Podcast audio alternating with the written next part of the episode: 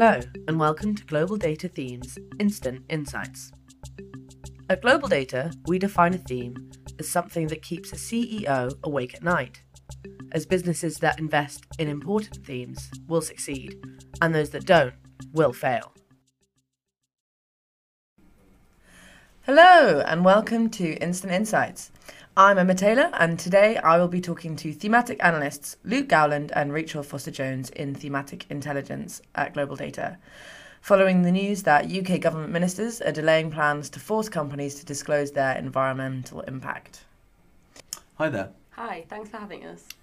So, Luke, what is- issues will arise um, from this delay? What, why is there a problem? I think that ESG is often sidelined in favour of tackling short term issues such as the current cost of living crisis.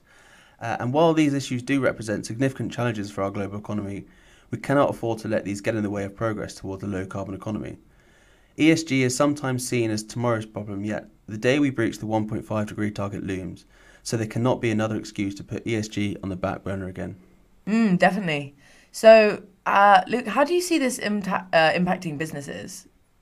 Having hosted the COP26 conference only a few months ago, uh, the government is starting to backslide on its sustainability commitments. But this won't necessarily take the pressure uh, off companies. So we're still seeing the investment community pressuring companies to act on ESG issues, uh, to improve their reporting transparency, and also to develop net zero plans and targets. Furthermore, we're seeing organisations increasingly require their suppliers to report on ESG credentials uh, and also to improve their performance on the key ESG issues.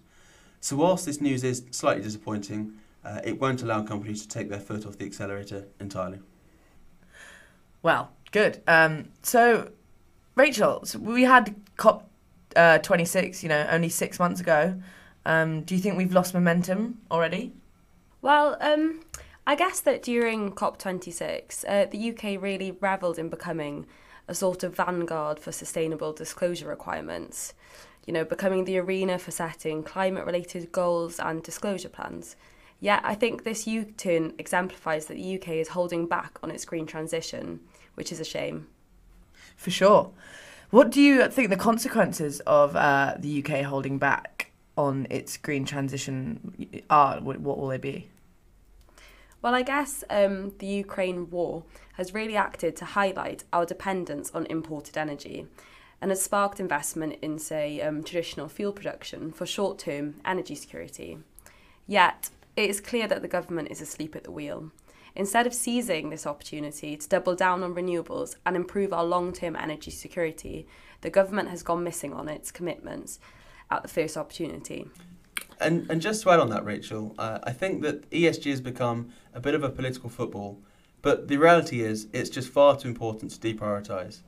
Yeah, I mean, you're right. It would be extremely disappointing if it would take a climate related catastrophe to return the focus of ESG back onto political agendas. But that's what it might take. Yeah, I mean, we can only hope it really doesn't come to that. But uh, thank you for those instant insights. Thanks for listening. And from us in Thematic Intelligence, see you next time.